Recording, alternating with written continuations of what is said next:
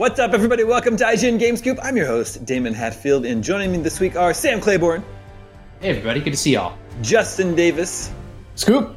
and IGN's community lead, Jada Griffin, is joining us today. Welcome to the show. Hey, making my scoop debut. I'm so excited to be here. Welcome, Jada. Yeah, great to have you here. We've got a great show for you this week. We got to talk about God of War Ragnarok, which we're all playing. IGN's review is out now. It's another 10 out of 10 from IGN.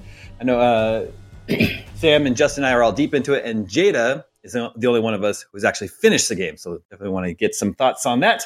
We got to talk about PlayStation VR 2, which uh, has a, a price tag that is a little bit higher than I think some of us were anticipating.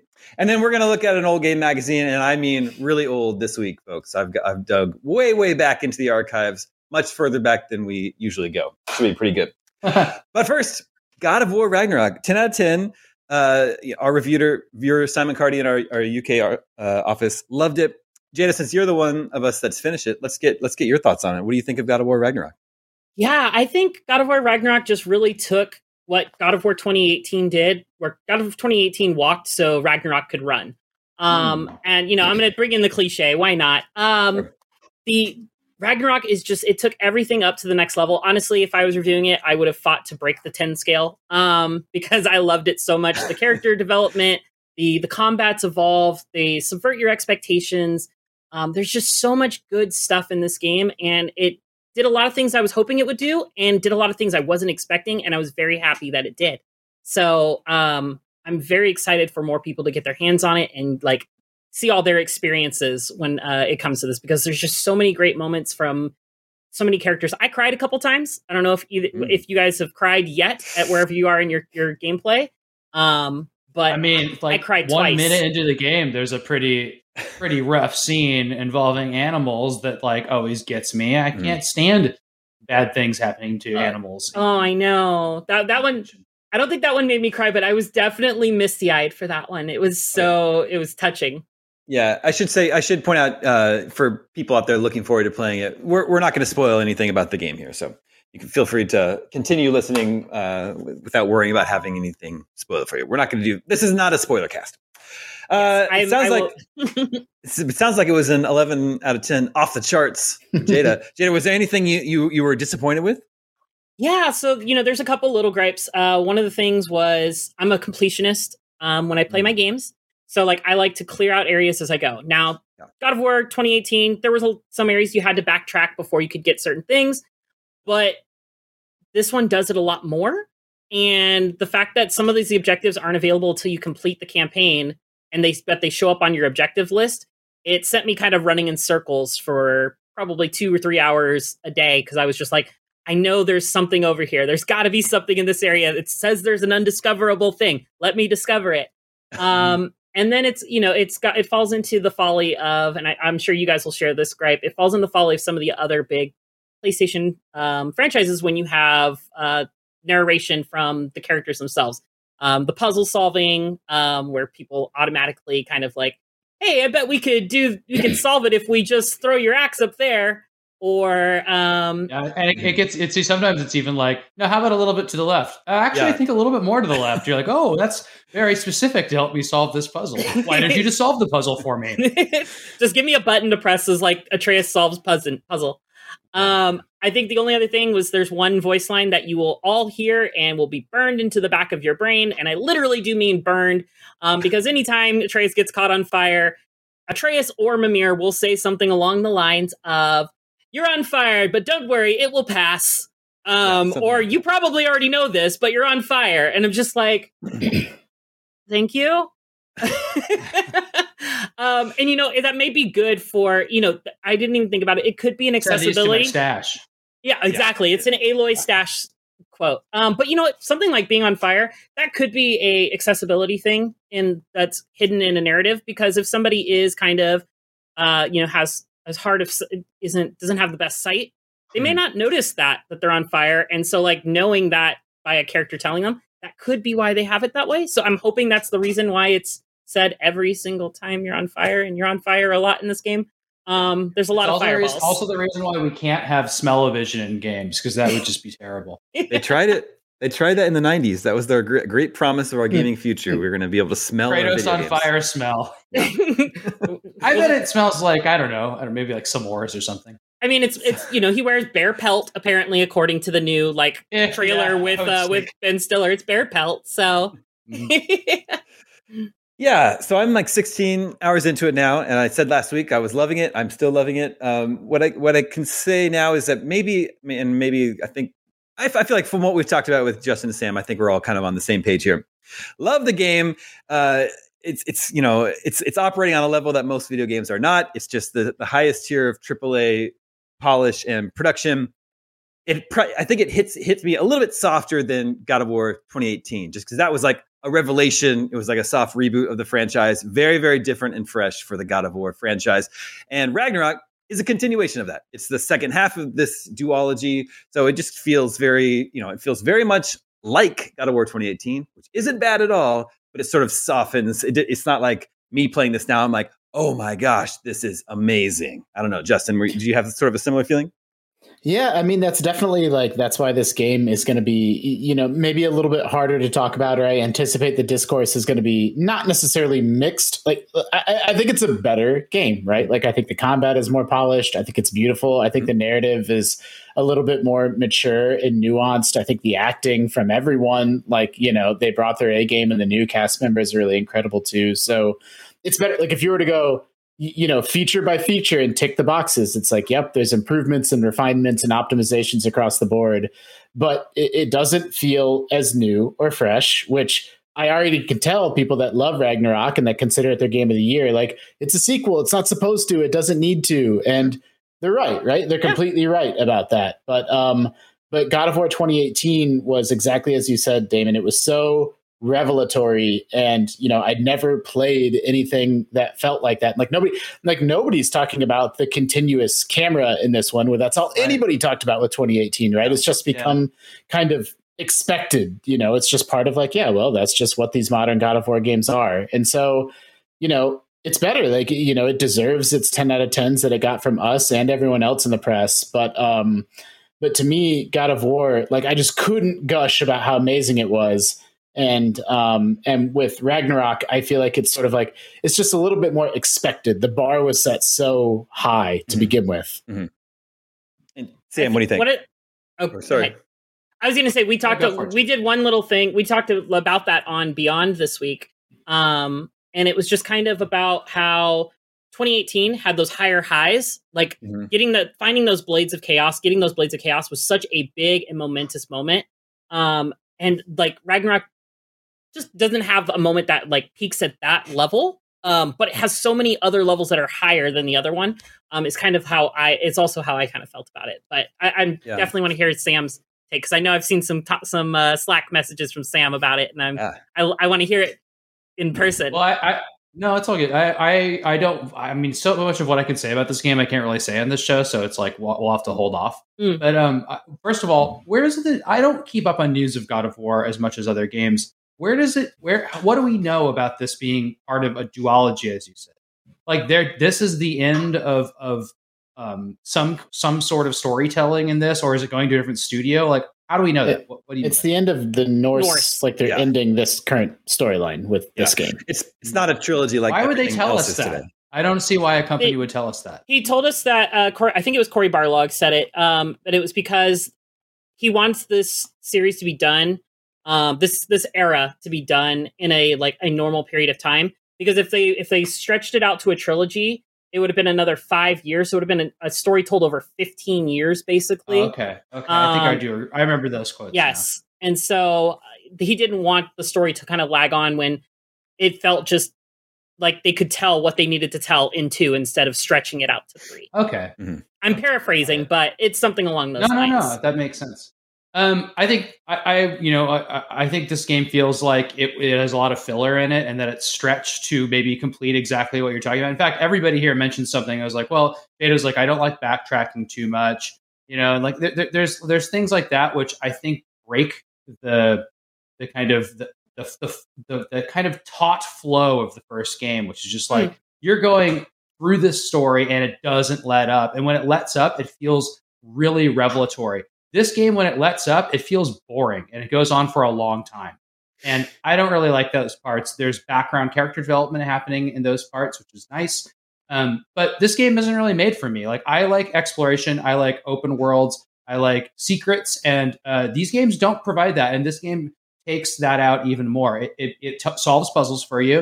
It, it brings the same chest. You're seeing one right now. The same puzzles for those chests back again, and they're all in just long corridors. And if they're not in corridors, they're in kind of a janky, explorable area like Uncharted. And so my big issue with this game, Uncharted and Last of Us, is that they're becoming the same game. And that bums me out. Even though you do stealth in Last of Us and not great shooting in Uncharted and fantastic combat in God of War, that doesn't make it any any different than those games. It's it's a story driven action game, and I feel they're becoming too samey. It's like it's all like it was special the first time that the characters crack jokes to each other in The Last of Us. And then in God of War, it was touching. In this game, it just feels like they're playing the same cards as before. It just it seems like it's by the motions. It's like it, no none of the Marvel movies feel that way to me. For example, they can be bad, they can be good, but like other a big accusation of them is that they're formulaic. But they don't feel that way. They definitely are, but they don't feel that way. And this is becoming formulaic. And what bothers me about formula in games that are famous for storytelling is when I can see the cracks and I can see the facades and I can see like, oh, they're trying to they're trying to pull the heartstrings now. And there's a point in the very beginning of the game which mm-hmm. tries to pull your heartstrings about a minute in, and it doesn't it doesn't stop from there. There's some cheap shots like that, and I I just notice it more, and I didn't notice it as much in God of War. Now in God of War, I didn't like it. I thought it was just like a little bit. I don't I don't think father son narratives are that interesting to me. Doesn't mean there's anything wrong with them. I just don't think they're that interesting. And this game, at least there's it's not just that. There's more there's more things than that. So those are my criticisms. Hmm. But what I'll say, and I have a lot more, but, but what I'll say about this game is that the dialogue is hilarious and it's really well done. Yeah. There's so much of it that so you're going to like some of it. And then I also say everybody that that likes the series, I don't want to yuck your yum. You're going to love this game. It's going to be awesome. Like yeah. you're going to have the best mm-hmm. time with it. And um, just because this game is is not like tailor made for me doesn't mean it should be. This game should exist in this form for some people. But I think if you can't see those flaws and, you know, th- then then the game is appealing to you in a way that it doesn't appeal to me that covers them up because to me they're they're just too apparent. And you know, I think that's I think, I think that's a beautiful thing when it comes to just like our reviews in just general. Like reviews are a person's opinion. Like you're not wrong, you're not necessarily right. Like everybody is going to experience something differently based on their their upbringing, based on just like what they've enjoyed in the past. Like that's you know it's just kind of the nature of reviews like you know sam obviously you're not as big into it as i was um, and i connected with a lot of those storylines that you didn't and that's totally fine and that's just that's the beauty of gaming there's so many games out there for us to play like there's no reason to be like to fight over like no you're wrong over this one like is we like we just enjoy the games you like yeah I, mean, I, I agree I was just gonna say, there's a lot of us uh, at IGN that have been playing it, and there seem to be two camps. No one's like really down on it. Everyone, everyone is like like over the moon about it, and then there's some some of us like myself and Sam and Justin. They're like, this game is great. I have a couple. I have a couple. You know, that comes with a little bit of an asterisk, but the game is is, is great like Sam said, there's a, I think, in my opinion, there's a segment of this game about 10 hours in, 12 hours in, where all the wind is taken out of the game's sails, all the forward momentum is lost. And you go off on this sort of side excursion and it's really boring and it goes on for seemingly forever. And that that was that was the first part that hit me. Is like, I don't think there was a segment like this in the first game. And that's the only like sort of indication to me that maybe this maybe this is being stretched out a little too much. You know, it's, there's the uh, one of the other Uncharted uh, type things this game does. Uh, and that area that you're talking about is not as much like this, but the area right before it is, is it, it presents you with a tiny open world, like a little arena. So Last of Us Part 2 did this. Uh, Uncharted famously did it in 4 and then in Lost Legacy, where you basically have a vehicle and you can drive around and like kind of do stuff. And I don't get it. I like you just make make you make your game corridors with fights if you're going to make it. Like I don't understand those those sequences that they really break the game for me and they make me want the game that, that it's not, which is like, we'll do this the size of Elden Ring, you know, like like that would be really cool. But you know, like I don't like those teases of open worlds anymore. I used to be like, oh, what, like that that's going to be expanded in the next game, but now I know it's just a trick. It's just it's just like the backtracking. It's like it's to make it be bigger and feel bigger. And some people want that want games to be built bigger that way Mhm. um, doesn't work for me. That doesn't stretch the game out in any interesting way for me. It's like butter over too much bread. Sam, you don't like you don't like hearing Mimir tell you all the stories as you just kind of like Those are traverse around. Mimir should have a podcast. Mimir should have a podcast. I hundred percent agree. We should get Mimir on Scoop.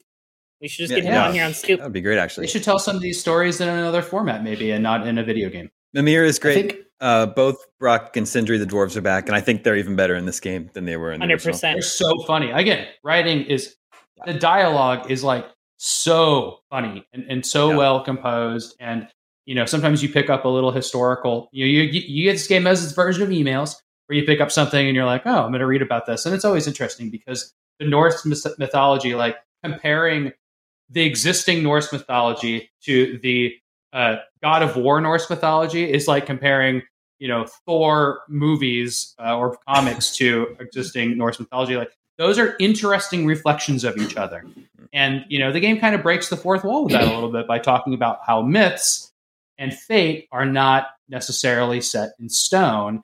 And you know, I think that's really interesting. I think that's the c- most clever thing about this game.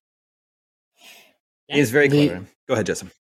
I mean, I just l- l- like the game is held to such a high standard of like I think I talked about this on the show last week where like the games have struggled over the last 2 or 3 years to present that kind of like highly polished like any kind of rough edges filed away. Like I feel like we got more of that last gen and you know either because of covid or whatever like you know games like cyberpunk or you know elden ring. And i'm not i you know i love cyberpunk as is well documented on this show but like they're not like they have these rough parts to them right? They have these sort of unpolished elements to them. And god of war is the first game i played in a long time that like doesn't have any of that. Like ultra smooth ultra like all the combat always feels great which is like we've come to expect it because it's a sequel to a game of the year winner but it is probably worth vocalizing that like this game at, it wor- at its worst at its absolute worst is like you know is still very good and then Oh, yeah. yet it's great at its best it only kind of like goes up from there it's like Yep. the standard that it's setting for itself and that sony santa monica has set for themselves is just it's almost unbelievable um you know eh, how area after area like the game does have these semi-open areas but it also has i'm trying to be vague and not spoiler it here but it has like levels it has these areas that you go into and you're going to be there for a couple hours and you're going to move on to the next one and um they never repeat like you know a room or a dialogue or uh, you know they never Mhm. like it all seems bespoke and handcrafted. And like throughout the whole game i'm like how do they do this? And like you know that doesn't absolve them of criticism for like like i agree i think this game's probably a little too long. Like it, it's not the storyline's not propulsive enough. Like i feel like they could get to the point a little bit faster. So you know like that that's valid. Like that's a valid opinion to have. But like it, it, it, you know that doesn't take away from kind of the monumental achievement and just kind of like art and interactive design like it, feels like a throwback to like those sorts of like ultra polished games that like you know we just we kind of stopped getting over the last five years or so like That's what Call of Duty campaigns were in like at like the turn hmm. of the century. You know, like Sure, and, like- level. You know, or like Last of Us Two might be the last the last game of that example. Like, you know, love it or hate it, there's no denying that it's just it's just completely immaculate in what it's trying to accomplish. Mhm. I agree. Yeah, I think the I have a question for Jada. Yeah. Um, Yes. So you're you're a very you're very good at this game, and I, I've been working with you and others on the guide. Um, the, the and and just like getting like feedback to help craft the guide.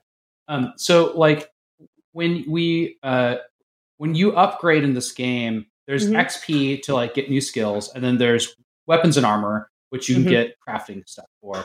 Yeah. Does that play into your? Do you use those a lot when you're trying to, you know, play on a very difficult mode? So does that really matter to you? Oh, 100%. Um, that type of stuff. Like the hardest part of a God of War difficulty run is the first like six to 10 hours. That is the hardest part of the game, I would say. There are some, there's some bosses later on that are are that rival that, like the end game mm-hmm. stuff and post game stuff is really tough as well. But the earliest parts of the game are the hardest part because you just don't have the tools at your disposal. You don't have all your weapons. You don't have all your runic attacks. You don't have all the abilities. You don't have the stats. You don't, you know you don't have the HP to take a, as many hits as you might later in the game.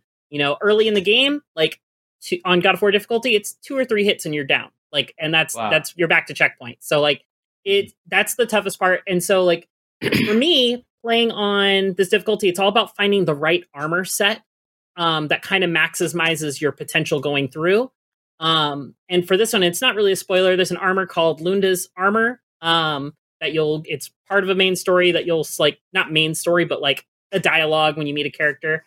Um, and it poisons the enemies, which weakens them, which makes it more manageable as you go through. And I pretty much rode that armor all the way till the post game, um, just maximizing that because being able to bring enemies down that were uh, one or two levels that were two or three levels higher than me um, just made it more manageable for me to take less damage if I missed a parry or you know drop their health bar before I even needed to parry sometimes. So like that type of So, stuff is very important. I think that's really key. Like listen to that description because when you play a normal, you don't have to you don't have to care about any of that. Nope. like game like you'll die, but when you die and this happens on hard difficulties too, it just refills your health midway through the fight. So this game does not present um, any sort of you know crazy combat challenges, at least on normal. Yeah. And I, for the most part, I'm just like, why would I go out of my way to grind for armor or up, upgrade armor? Like basically every once in a while, you open a chest with stronger armor or stronger shields or whatever, and like they all have differences and they're all really interesting, but like meaningfully in, in the way I'm playing combat and trying to, to work on this game, I'm like, oh well, I don't really care. Like, I just, I, I, why am I going out of my way to get all this extra stuff? And I will augment that criticism with the XP that I'm getting right now. I, I know there's going to be different weapons or skills later I want to upgrade, so I'm kind of being conservative with upgrading that. But also, when I look at the skill trees, it's like every single thing you unlock is like a new button combination. And like, I'm not playing Street Fighter here. Like, I don't want that. I want to like, I want to, I want to get a style and a parry system that works for me, and then add to that and build on it. But instead, it's like, well, now if you you know cer- roll the left trigger at the same time as the right trigger and hold A, but you do have to tap squ- or tap circle at the same time. It's like you'll actually send a fireball out of your whip while you do your attack. It's like I don't, Yeah. I don't want that. Uh, That's not So- that's not interesting additional combat to me. It's like that's a brain teaser. So one thing I will say to counterpoint that is that you when you go in the skill tree after you've bought a skill, you are able to disable specific skills. So if you I find your like yeah. two or three, if you have two or three moves that are your bread and butter, um, Mhm. then you can disable all the rest and just use those, which is great. Um, and there's no move. Sorry, XP. there's no moves that really like are better. Like just be like, oh, if you're not using this move, you're not going to be able to finish game. There's no moves like that. You can literally, based on your playstyle, you can make those moves work. Um, and that also plays into the gear when you get like further. Like now, I'm in the post game. I'm building all these different builds. I have a build right now to where every time I, you know, when you get that R3 execution move, um, if I do that, I get a rage burst, I get a blessing of cooldown, and I get a gift of strength. So it decreases, you know, decreases cooldown, boosts my damage for like 10 seconds, and also fills my rage meter. Um, so there's like all types of cool things you can do with the gear once you get like further in. But I think they did a they didn't do the greatest job when it comes to making those um useful earlier on to where you would want to do that. At least on the God of War difficulty. Like I anytime I tried swapping armors off of Lunda's, I just didn't feel like I was getting as much value. Um, so I, I I hope you know maybe there's some balance patching they can do to kind of like finagle the stats and stuff. But uh, I just I I stuck with Lunda's all the way through from beginning to end, and I was I just like, think hard mode back- might be more satisfying for people that really want to focus on the complexity of the game. And then I, I- the one one thing, one set of stuff that I did like about combat is that I really like how this game brought back that um, juggling and kind of like Mhm. knocking things into the air and doing damage that way. There's no like skill tree that elaborates on that, so that's a little disappointing. Like that would be an example of like, oh, I would totally upgrade that and like make sure I could do more hits in the air. Or something like that. Like I, that would be a cool one. Uh, but there's also the you know, he he starts with a kick. You can get um, uh, power ups that are like that kick for the weapons, which are fun too because you can sling enemies off ledges, and like that's that's really that's really fun to figure out and do. I like that in any game. What remember in Assassin's Creed uh, in um, Odyssey? Odyssey. Uh, that was a, it was like it was Mhm. a way to kind of cheese enemies that were like a little higher level than you kicking them. Yeah. Yep, Uh, just I- kick I've them always off. been a fan of that. I And was this you can kick people against a wall too, but uh, the game's not very clear about walls and ledges. I'll, I'll throw that in there. There is Uh, some that's weird not collisions. There's some weird collisions where it's like I kicked this person to a wall. They just kind of bounced off instead of shattering like they should have. Um, so I totally But hear when you it works, that. it's Shoulda- fun. really. Should have shattered. Uh, okay. anyway, God of War Ragnarok. It's going to be out for us, all of Scoop Nation very soon. The game is great. It's amazing. Anyone who's been looking forward to it, like I said last week, you're not going to be disappointed. Uh, yeah, you're gonna love it. I, I'm still enjoying the game. 16 hours in, and I'm taking my time with it. I'm not trying to run through. For the most part, I love just sort of exploring and being in that world. Although I really want to know what Scoop Nation thinks about that. Uh, this point, about 10 or 12 hours in, when it goes off on this uh, this sort of side excursion, and you stay there for a little bit too long. I think. I'll give them one word to, to think about so they know what you're talking about. Okay. Yak. I knew that was going to be the word. yeah.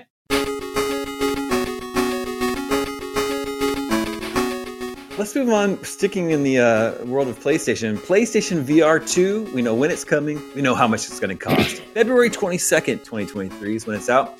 $550. $50 more than the PlayStation 5 costs, at least uh, in the territories where the uh, price of the PS5 was not increased by $50. I don't know where to begin. I think this all but assures PSVR 2 will see the same single digit attach rate that PSVR 1 did. Yeah, I don't I don't I don't know about you I don't know about you Damon, but I don't like it. I think it's. I, I Damon, mean, can you explain what attach rate is for the listeners, real quick? uh, the percent of people who bought. So PSVR 1 has a 5% attach rate. That means 5% of people who bought a PS4 also bought a PSVR. Which is pretty low, uh, even though, you know, it, it- I don't, 5% of what, 125 million maybe or whatever that PS4 is sold. Nothing to sneeze at, but it's a small percentage of the, you know, the potential audience for the device.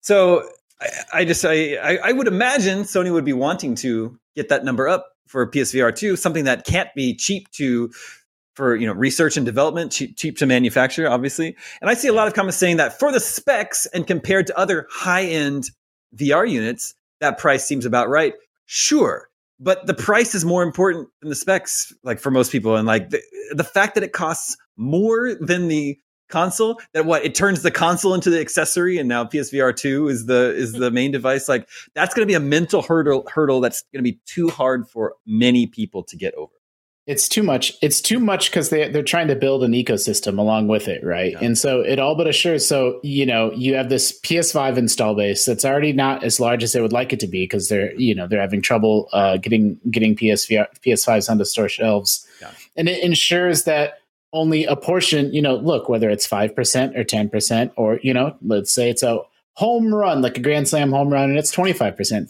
30 percent of ps5 owners get a psvr um Yeah.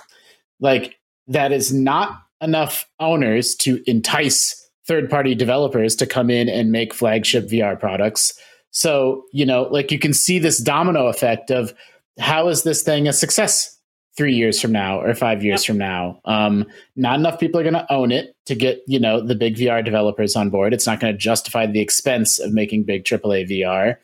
Um, and then people like me that like, you know, I, would maybe be willing, like, you know, I spent 500 bucks on a PS5. I'm willing to spend 500 bucks on cool cutting edge next gen tech, but like, you have to have faith in it, right? You have to believe that it's going to be around and be supported for a long enough period of time. Um, so I think it's a, I, I, I think it's a mistake. Um, it doesn't come with, a, you know, if you're watching the show, you're seeing the sort of Horizon Call of the Mountain. It doesn't, it doesn't even come with that.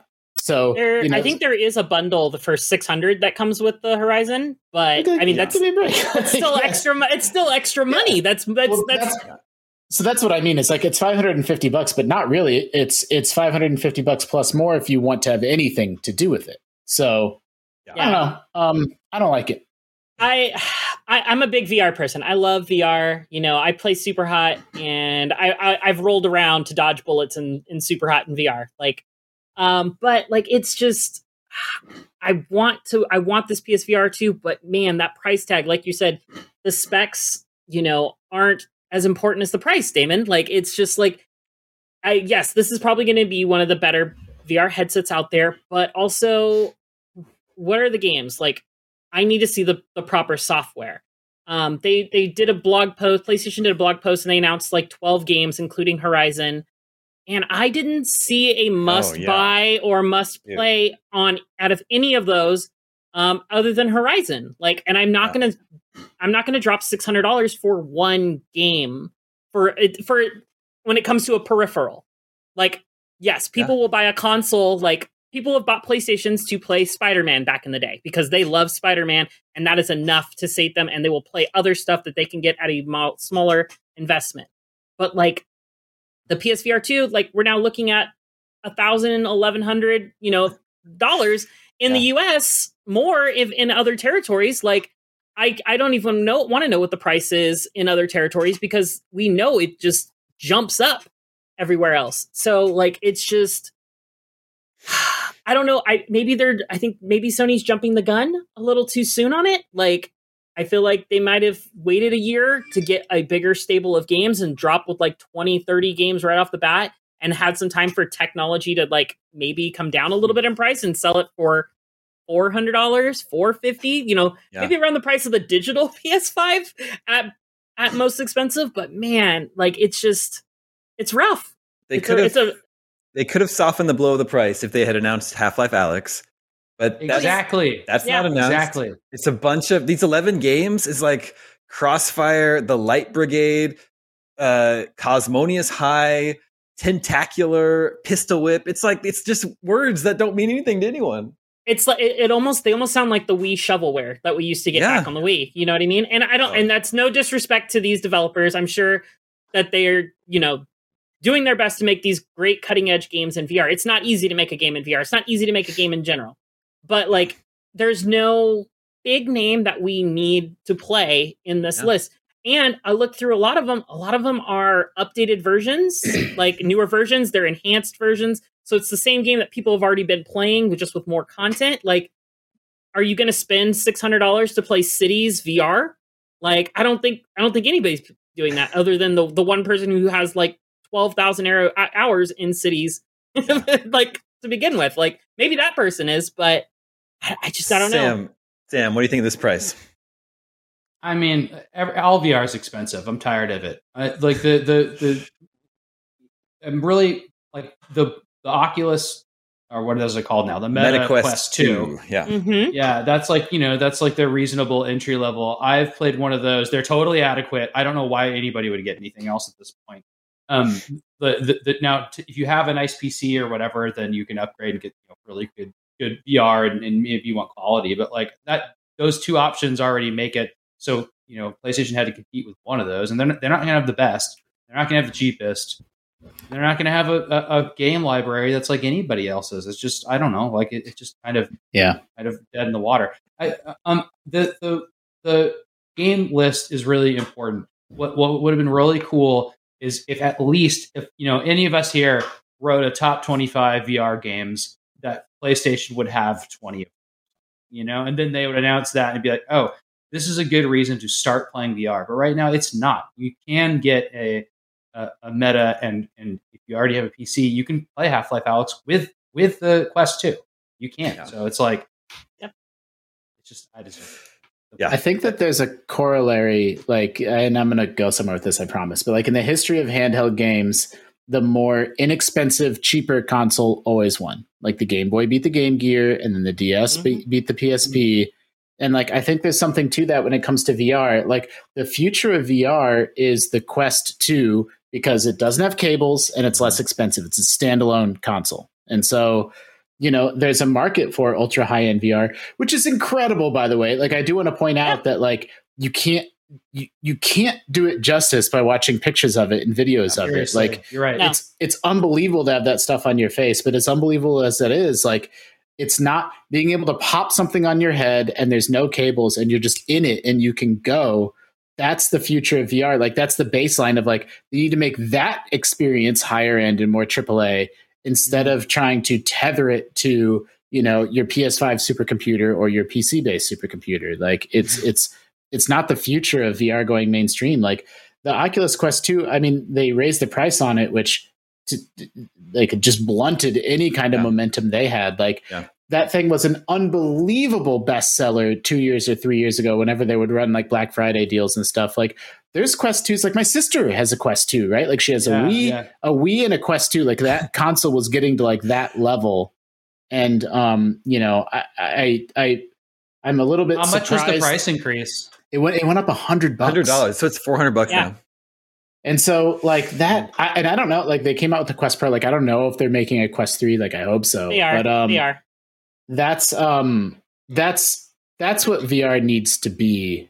Um, and I, I think the PS5, as you put it, Sam, is getting a little bit middled. You know, it's not the Mhm. fanciest, and it's not the cheapest, most accessible. So it it exists in this weird middle ground. Yeah, I don't know. Like I, I, I don't know what Sony's like measure of success is or their projections, but I just I don't see it. I Do don't you think see. there's like um, a participation in you know metaverse stuff that's tripping up so many companies right now? That's got Sony like just really like they just think it's like an investment in a future that I think a lot of us here are skeptical about. Well, and and they may very well be right about that, right? Like, you know, if VR on a long enough timeline is going to be the future, they want to be there and be established and have that talent. But like as a platform, like you know, I bought five hundred dollars for a PS5 not because of the PS5 games I wanted to play in fall 2020, but because I had faith and confidence as a consumer Yeah. that like Mhm. I was going to get value of, out of it over the next five years. And like, boy, they have a lot of work to do on PSVR to sort of convince me that that's going to be the case for um, you know, for this add-on. Yeah. yeah, Yeah, we'll see. It's out in February. I don't know. Maybe they can uh, sort of beef up that game library for them. I know they're supposed to have twenty games to launch. They, they should at least have Super Hot for PS5. Yes. Super please. hot.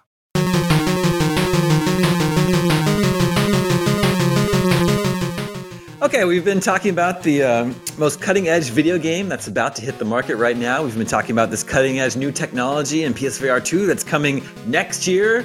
Let's turn the clocks back to the most cutting edge video games of November 1982. We have the premiere issue of Electronic Fun with computers and games. I don't know how long this uh, magazine lasted. This is the premiere issue. Uh, it's, it's a pretty good one though, and their cover story is Hollywood video game explosion, Raiders, ET, Star Wars, Star Trek. So even back then, early '80s, video game movies were a big deal. And I love what they do. Sam, I think you'll appreciate this. They've got Indiana Jones, Princess Leia, and Spock on the cover, but they're like their versions of like pixel art, which includes all they're like scan lines, Scan lines. right? yeah. Because that's what's like that's how they saw video games back then, not this like crystal clear pixel art, right?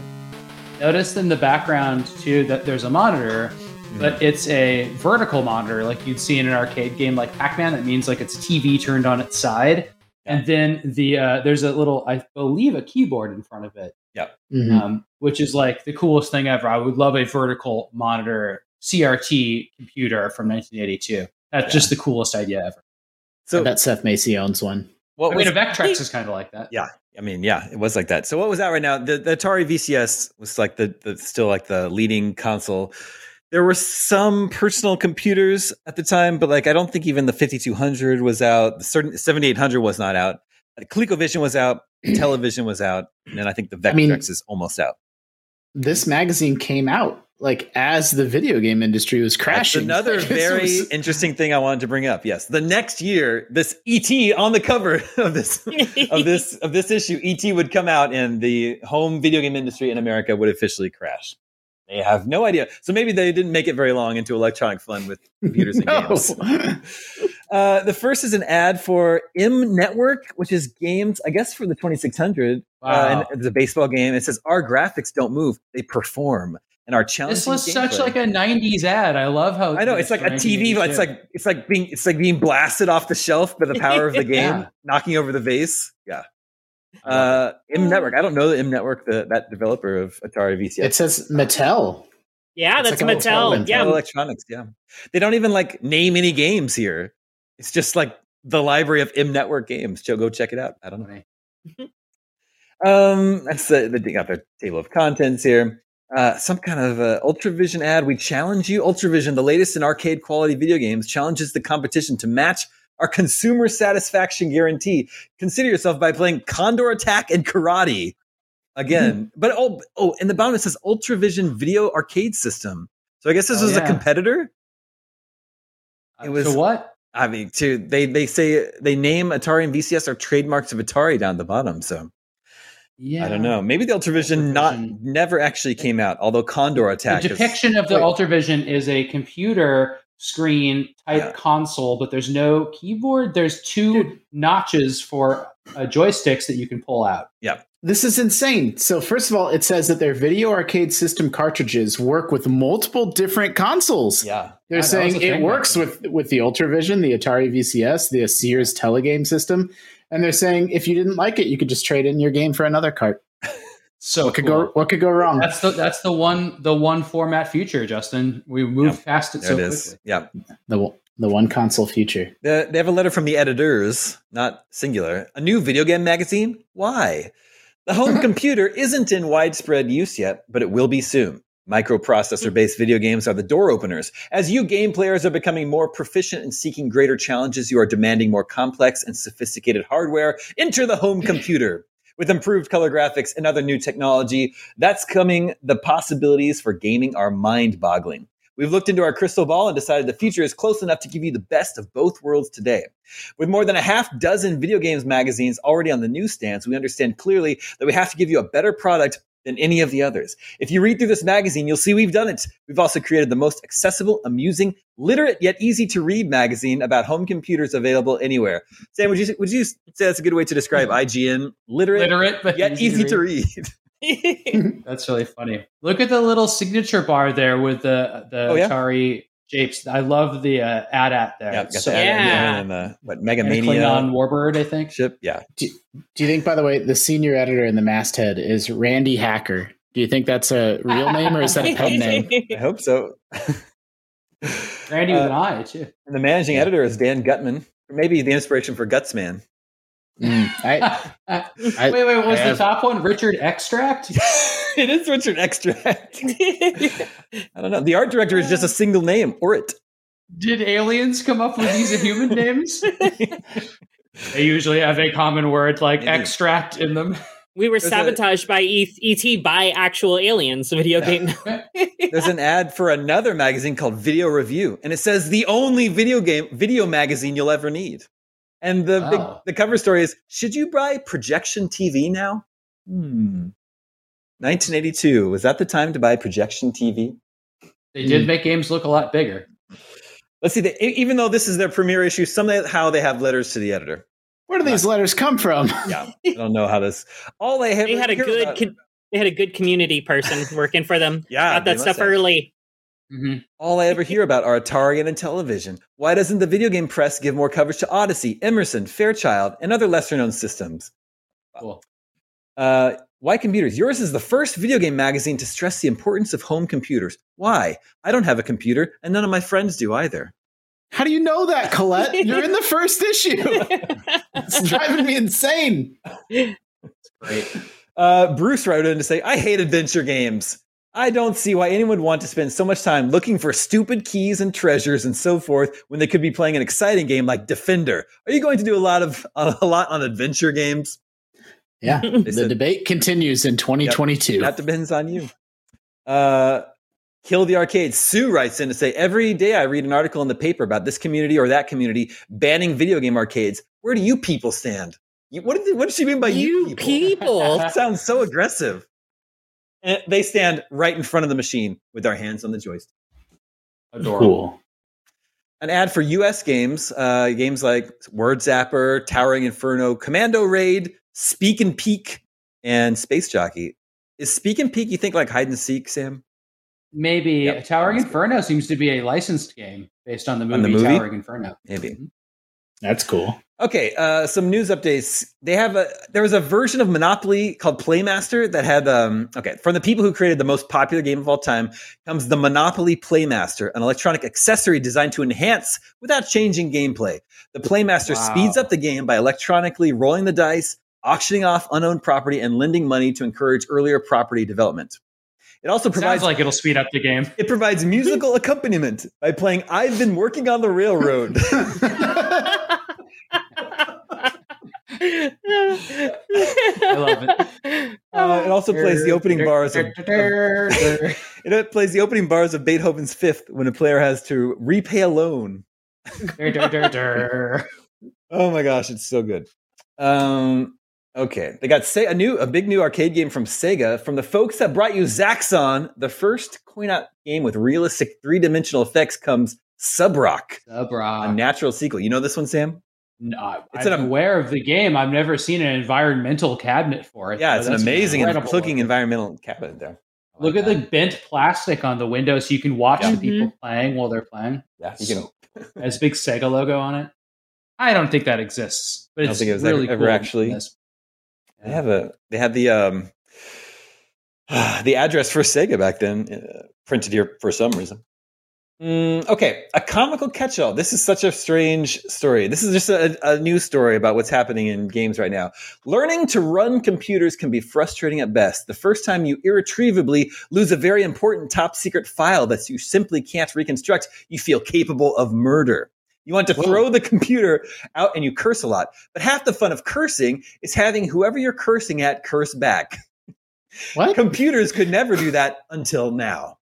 Randy Simon of Don't Ask Computer hmm. Software in LA has given the gift of the expletive deleted to computers with his program Abuse. Abuse, says Simon, is an interactive insult program compatible with both the Atari and Apple computers. The computer hmm. has, quote, an evil memory chip of its own and will respond to whatever insult you type into it with one of its own 5 million stored insults. So next time you hurl an epithet at a defenseless computer, don't be surprised if it comes back with something cruel like, oh yeah, well, your mainframe wears army boots. I'm pretty sure Johnny Five said that in Short Circuit several years after this. Are we are we reading the origin of like online toxicity for games? Like, is this the origin maybe. story? Like, Maybe. So it's just it's just an app uh, that you type an insult into and it'll Yeah. insult you back. Yeah, I mean, you, you, in in you know in early word uh, in text adventure games like like uh, Zork, when Mm. you type in swears or insults or anything, the game will actually Mhm. respond to them. It'll say something like "such language Yeah. for a, an adventurer as yourself" or something like that. And so I think this was the logical extension. I love that little picture of baby Pac Man up. In the- Yeah, that that's a strange story. It says uh, the reason Pac-Man is here. It says although we still don't know how many Pac-Men can dance on the head of a pin, we do know that 112 Pac-Man lookalikes can dance on the tread of a Firestone steel-belted radial 721 metrics tire. That's the official count from the company. It seems that a tread design engineer at Firestone discovered that 112 different tread element locations on the new tire resemble Pac-Man. Cool. Fair That's enough. cool. I guess that's how, just how ubiquitous you Pac-Man was at the time. hmm Definitely in '82. That was the year. hmm Debbie does Atari. Some adult themed games coming to Yeah. Atari at the time. Don't need to delve too far into that. We'll save that for Game Scoop After Dark. Uh, Ali- oh yeah. So this is their. They have like a question and answer section, but they put the answers before the questions for some reason. It says why the answer and then the question because we here at what Electronic Fun think the answer is most important, so it comes first. Well, that's kind of confusing. Well, okay, but the way they structure it, like the answer is absolutely Yeah, not. yes, uh, yep. So, So, it's like, like, but what? we don't know the question yet. I know. I like this one. Lisa wrote in to say, generally, I play video games by myself, so I use the left joystick. My question is, when I play against another person, will the person using that left joystick have an unfair advantage because the left joystick is broken in? Okay, It's fair. They said I mean, they said no though. valid. I Sam, this is I- for you. This is for you, Sam. Robert writes, writes in to say, I just bought a computer and I noticed that the floppy disks look something like 45 RPM records. Should I carry them the same way I carry my 45s with my fingers in the center hole and my thumb at the edge? Oh, that's adorable. That's a bad idea, I think, Yeah. with floppy disks because that's Yeah. where the magnet's Yeah, exposed. they say absolutely Yeah, not. no. Never touch the not. smooth surface. That's No, really it's- cool. What a cool question. But you should hold your 45s that way. Never touch the any anything but the inside the edge. Yep, yep, yep. Uh, Paul writes in to say, I think it was very smart for Coleco to make that adapter so you could play Atari cartridges on the ColecoVision system. but I have an Intellivision. Why doesn't somebody make a system that plays both Atari and Intellivision games on it? Why doesn't Did someone make, make a? that? I mean, yeah, I mean, it was, it was the? Wild West. I'm so. I'm really I'm mind blown by that. That's like it's like can you imagine like like Sega releasing an adapter and being like, hey, you can play uh, Super Nintendo games now on your Genesis. Yeah, the Coleco was all over that. Um, the the the Intellivision had such a different controller that they would have had to like map that in a funny way to like the D pad and a, a button. They could have done it though. They probably did do it, but I don't know. Those systems are pretty different. Coleco and Atari are systems. John wrote in to say, I've heard something about Play Cable. If I am a cable subscriber, can I get it? And do I need to own a game console in order to play the games? So this is the answer. Remember, this is 1982. Yes, there is such a thing as Play Cable, and yes, you do need a video game console in order to play the games. Play Cable is a 24 hour all game channel available to cable subscribers all over North America at a monthly fee that is less than the price of a cartridge. To play the games offered, users must own an Intellivision system, which is hooked up to the TV by a special adapter that comes with the subscription. The service offers users 15 Intellivision games per month, a combination of new games, returning games, and standing favorites. So it was PlayStation Now or Xbox Game Pass back then over cable. How did and then in the, like in the early '90s, Sega did this. I- I know, but this and- is like and Nintendo. 10 years before the This Sega is 10 channel. years before it. It's unbelievable. I just can't. I, how is it possible? Night Stalker Yep. is And one then of the games. finally, I love this one too. Clifford wrote in and say, I play video games like a true fanatic, and no matter how well I do, I ultimately lose to the computer. Are there any video games that I can win? Hmm. The Well, that's is- true. Back then, back oh, Yeah, then, oh, yeah. you know, the games didn't have endings. I know. So So they say the answer is yes. Airlock by Data Age for the Atari One of them. is at least The one game one. we know of which can be beaten. One You could beat game. Zork. also Zork. All the games, oh, you can only beat one of them. Enjoy just losing to all the rest. You could beat Oregon Trail back then. This is an Gosh. ad for Firefighter, and Rick Colby thought he was hot stuff until he played Firefighter. It's just a kid who looks like he got he stuck his finger in the electric socket. Wow, these are so '90s looking to me. It's really funny. Uh, maybe in the '90s they were maybe they were just nostalgic for the '80s. Video games are they killing rock and roll? According to the New York Times, the huge popularity of rock music may be over, and one of the main reasons is video gaming. Last year saw 55 million fewer records sold than the previous year, and the summer was one of the industry's worst ever. According to rock promoter John Scher, only four of the 14 concerts at New Jersey's Asbury Park Convention Hall made money this year, and the only groups that can fill a giant stadium now are a small handful of very, very big acts the Rolling Stones, The Who, and Bruce Springsteen. Blah, blah, blah. They think people are just staying home and playing video games instead of going to rock and roll concerts. That's hilarious. They're going to the arcade, right? Yeah. And then here's another one. Are you a video jock? Are you the leader of the pack? Why not find out for sure by calling the Twin Galaxies International Scoreboard? Cool. Twin Galaxies was conceived by Walter Day and is dedicated to the proposition that all game players are not equal. In order to prove this, Mr. Day is erecting the world's largest scoreboard, an 18 foot structure that will be made up of one huge screen and 12 smaller screens. The TVs will retrieve data from a computer on which arcade and home game scores from across the nation will be stored. Cool. Still exists today, but on the internet. Is is that in Iowa? Yeah. Is it? Justin, you should go. Let us know what it's like. Okay. I'm sure it's only six hours across Iowa or something insane.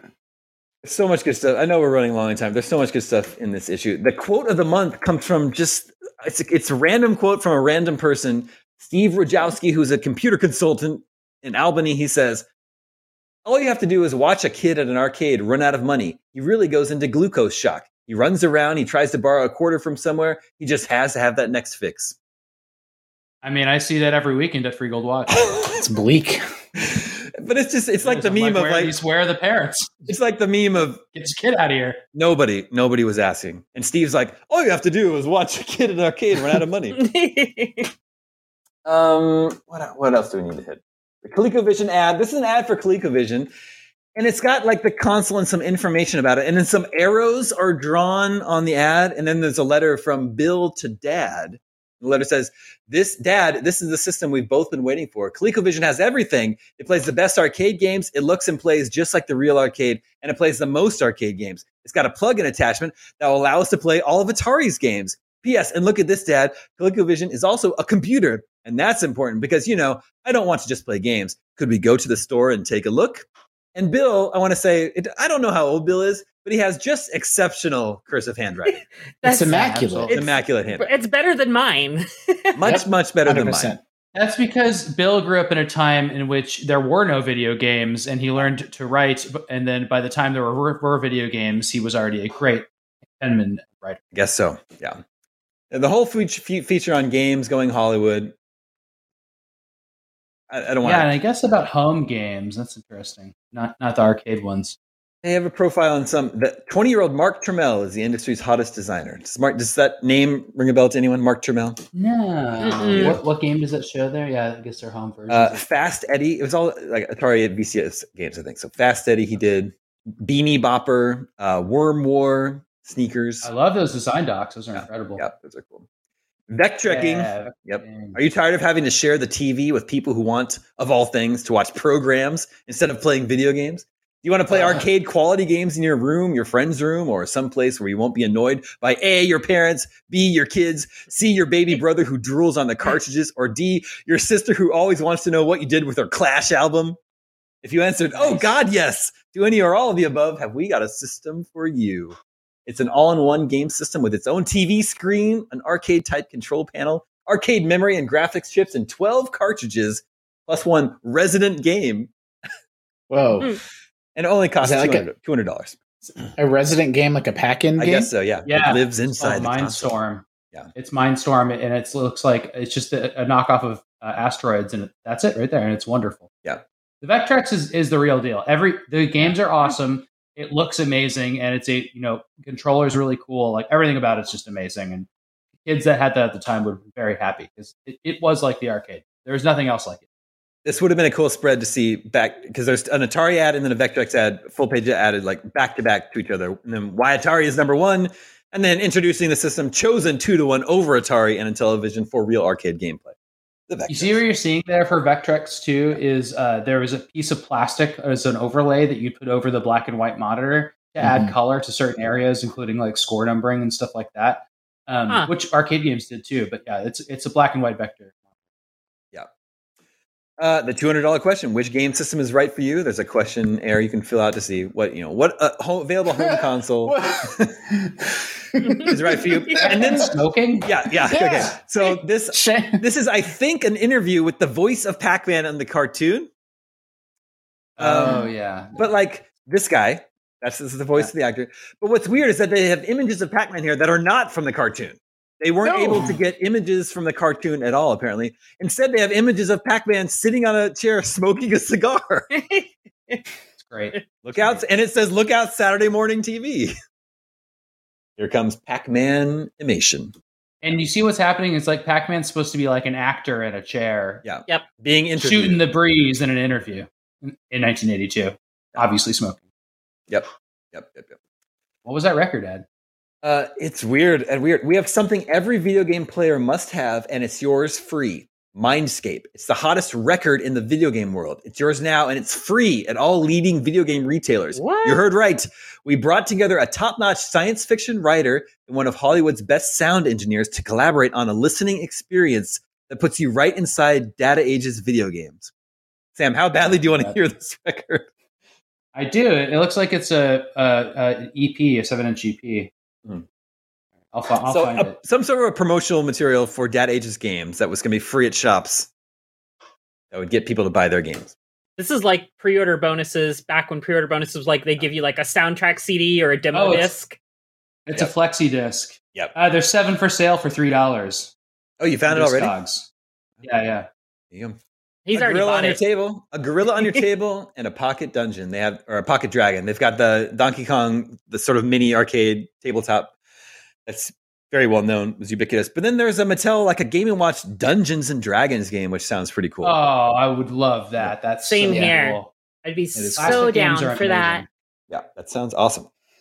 It was. It only cost twenty three bucks back then. What a deal. Um. Oh yeah. Now you can tell the difference between Intellivision and Atari with your eyes closed because Intellivision has the IntelliVoice voice synthesis module. It's an expansion module. Yeah. Look at the size of the system compared to it. It's huge. I know. And uh, you should look up, especially Sam, but everyone, Scoop Nation, listen, just look up IntelliVoice on YouTube to hear some of the voice samples. They're great. They're fantastic. Would you like to hear a song about railroads? It's. I mean, it's ten times worse than I've been working on the railroad.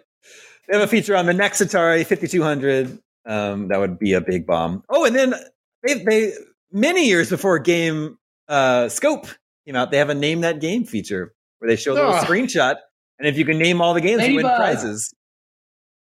No, there's, there's no such thing as an original idea. Yeah, what I'm learning is here. There's the only video magazine you need, and here's GameScoop. Twenty years. Hey, look at. Ladybug in the upper left. Uh, I was I, I, I only knew Ladybug and Pac-Man. The others maybe. Yeah. well, there's Breakout. You know Breakout. Is that just Oh, that's yeah. just vanilla Breakout? Yeah. Yeah, I believe Vaders. that's uh, the, the the one level of Gorf there. Mm. There's like a knockoff of Space Invaders. It's probably something else though. Oh, and then that's Yeah. number seven is uh, Raiders of the Lost This- Ark. Yeah, it's Raiders. Yeah. Mhm. Six looks like Missile Command or something. Mm. Yeah, I think that's I think that's a level in another game. It's it's definitely a missile command clone, but I think it's Yeah. a level in another game. I think it might be from four. Mm. Uh, Thor looks fucking cool. What is that? Number four. Yeah, I don't know that. There's there's big sprites on there. I gotta look that one up. Uh, there's a whole profile on Robotron. That was the hot, the hot the hot stuff in arcades at the time. One of the best Go games back, ever. go back, go back, go back, go back for Robotron. Yeah. That looks like that guy looks like Steve Jobs. I'm sure it's not. No, that's you know that this is. It's uh. well, it's the guy that designed Robotron, right? games. Yeah. Oh Yeah, yeah. I'm trying to find Uh, his name. Dylan, what was his name? They don't have his name mentioned in here that I can find. Anyway, That's fine. We can Anyway. we can move on. Indiana Jones in your living room. This is the review section, but they don't think they liked it very much. They gave it only two joysticks out of four or five. Uh, Room of Doom is a good game. Empire Strikes Back got Jarvis. That's who it is. Eugene Jarvis. Gotcha. Ah, Empire Strikes Back got four joysticks. Communist Mutants from Space. That's a, a, a Space Invaders like. It was good enough to get three joysticks. Colorful. Sword Quest, Earth World, Fire World. They reviewed that one, Sam. So is that the one that Yeah. came out? Was Ocean World the one that didn't come out? Yeah, the right. There's one of those. I, I mean, those are. I've seen those. I've definitely seen Sword Quest. Mega Mania, only got three joysticks, but I really liked that one back in the day. And then Yeah. Micro Surgeon, which you, I've only ever seen like I know, I've only ever seen like that Just- screenshot just of it, Screenshot. but it looks Yeah. so cool It- for like I think it's on the game. cover of the game too. It's so perfect. look at that art. It's really good. Yeah. Demons to Diamonds is cool. I played that. Good name. Demons to Diamonds. Uh, Uh, hopefully, a bunch of these are going to be in the. Uh, there's Gorf. yeah, there's- Uh, hopefully, a bunch of these will be in the um, Atari 50 collection. I know. I'm excited for that.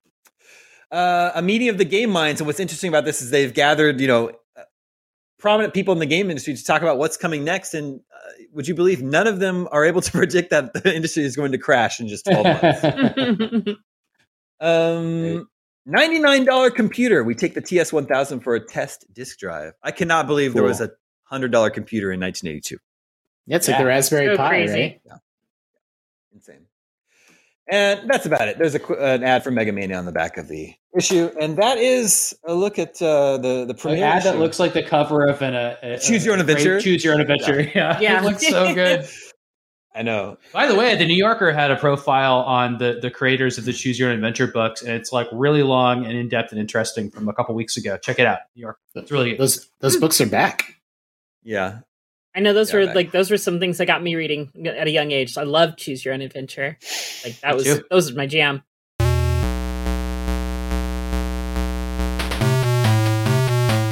That brings us to video game 20 questions. Our suggestion this week comes from Sean Marshall in Vancouver, British Columbia. Jada, this is just regular 20 questions, but you you have you have an advantage. You know it's a video game. You have 20 All yes right. or no yes or no questions to guess this game. Let the questioning begin. Also, you need to know that we've been on a, a, a losing streak. Is So- that true? So it's up to me. You're, is what you're saying. I'm here to save the day. I, I think I think instead of saying it's up to you, you can blame us. Yeah. okay. Uh, did this game come out in the in the in a year that started with one nine? Yes. yes. And you only have a two game losing streak, Sam.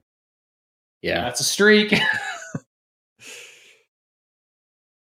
All right. Is it- I, I wish you would have asked, does this year have the n- numbers one and nine in it? And then we would have just gotten so thrown off by 2019. Could have been 2019. No, we know it's a 70s, 80s, or 90s game. All right. Okay, I mean, is this a 90s game? Yes. Yeah. Did this game have multiplayer?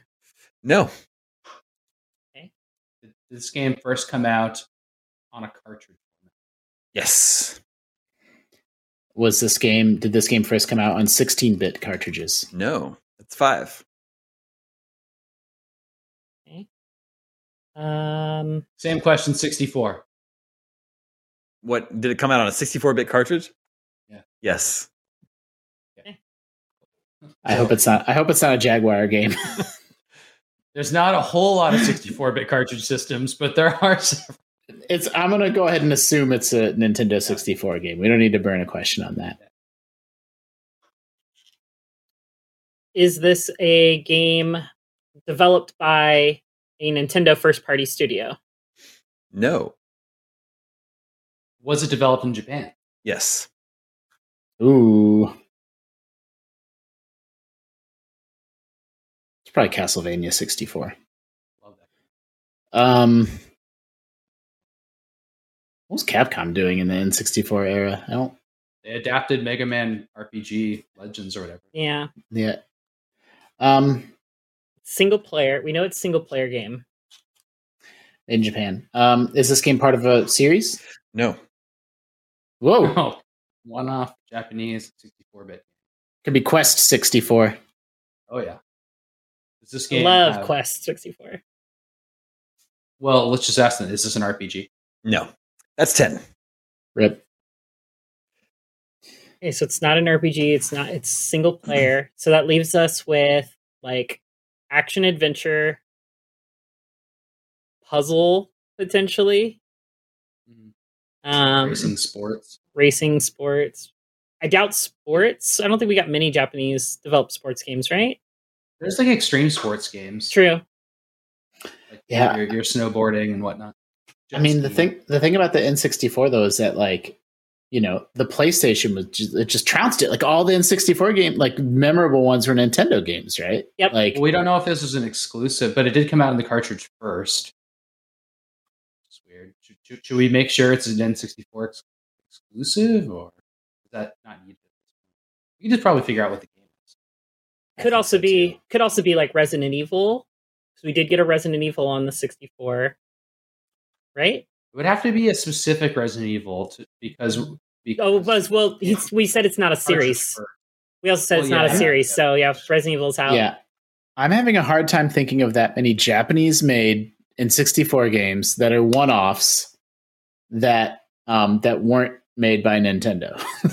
that that one you know that weren't part of a series. Like you know, I keep thinking of like Western, you know, like we had Turok whenever it was like a month ago, like stuff like that. Yeah. What about Sin and Punishment? Ooh, that's pretty good. That's a pretty good one. That is a good one. There is a sequel. Maybe I don't know. I actually don't know. I don't want to throw that out there. I think there was a sequel like for the Wii, I think. Okay. yeah, or yeah, it was a remaster, one of the two. Yeah, Or that was 3DS what or something. Star Successor or whatever it was called. I may have made that up. That might not be a thing. Do we just do we drill down what are we at? Eleven questions?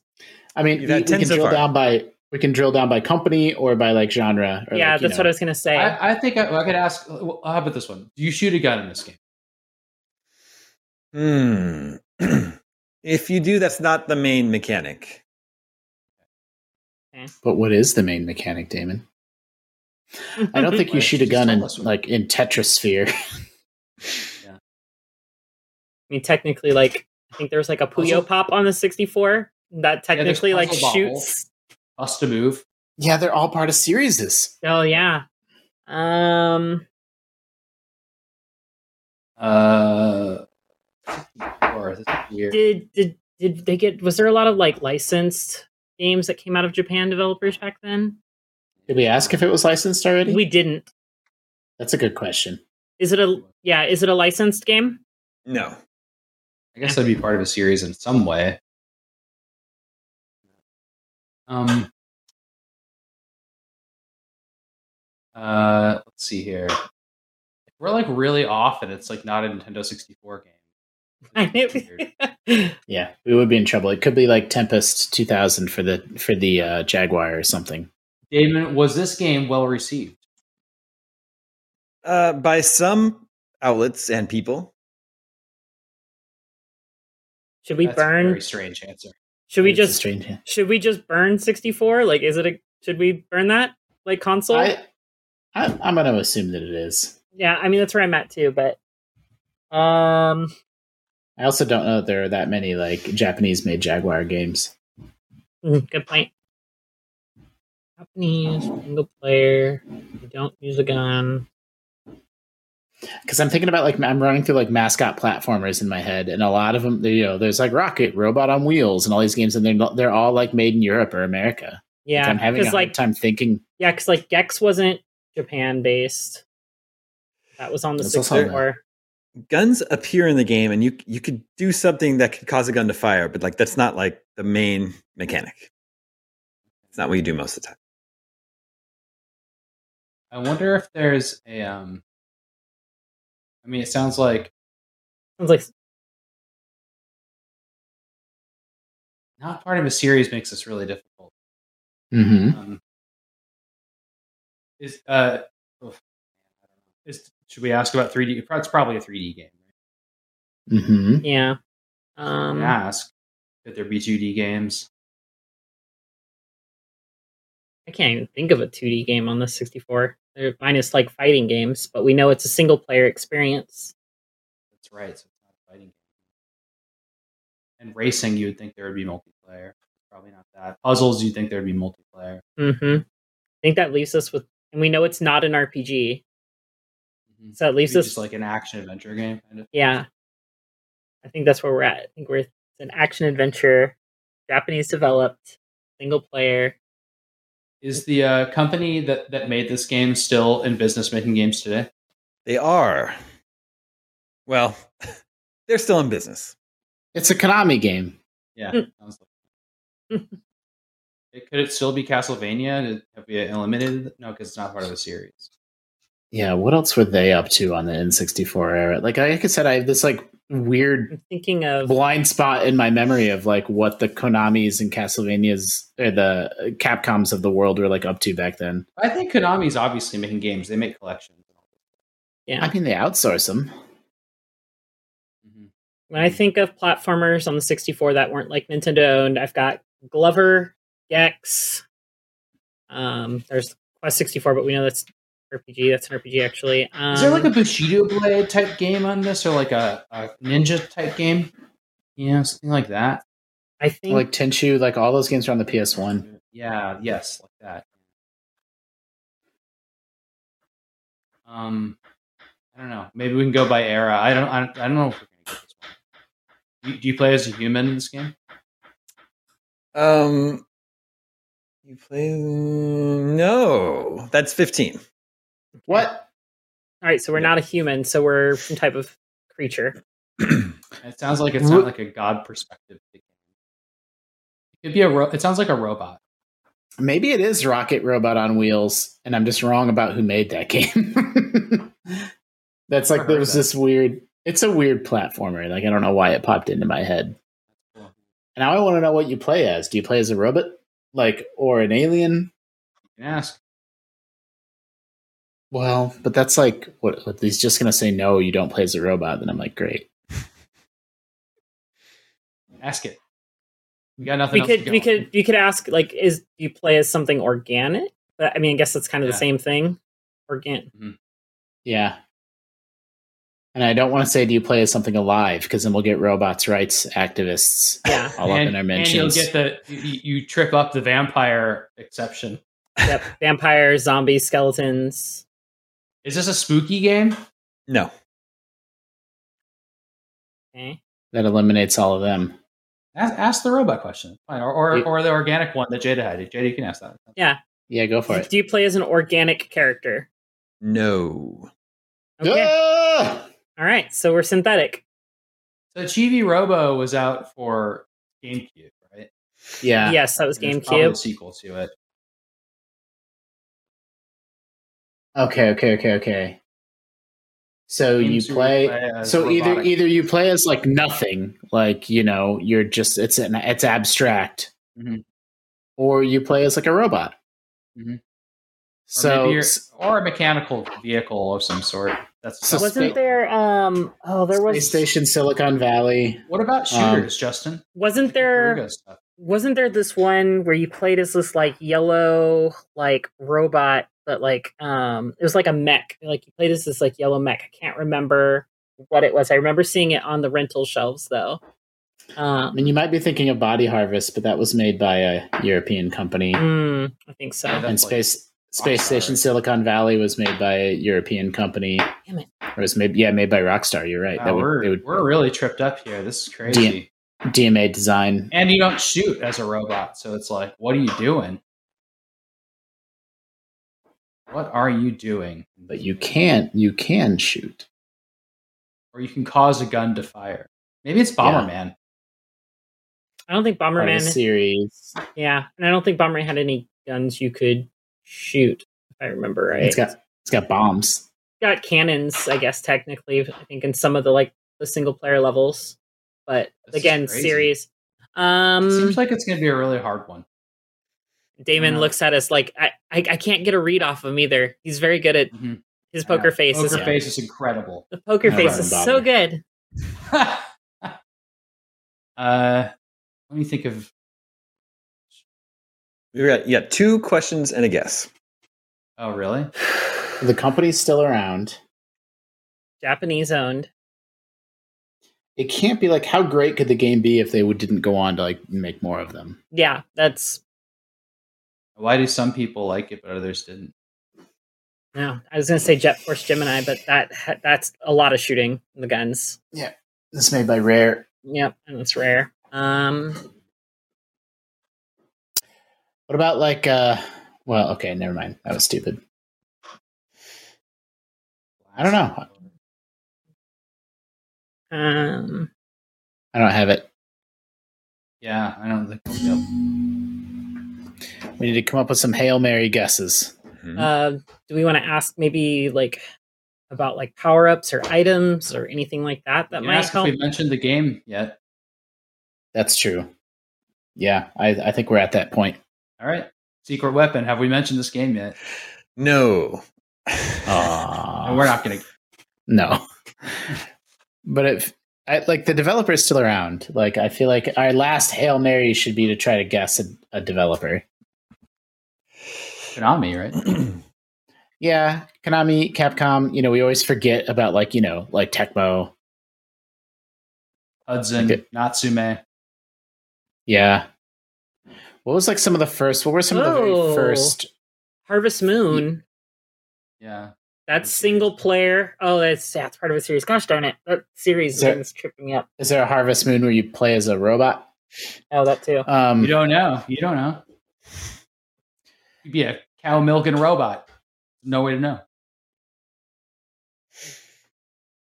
That's true. We make an assumption that a lot of video game characters are human presenting, but we don't ever get to see their insides.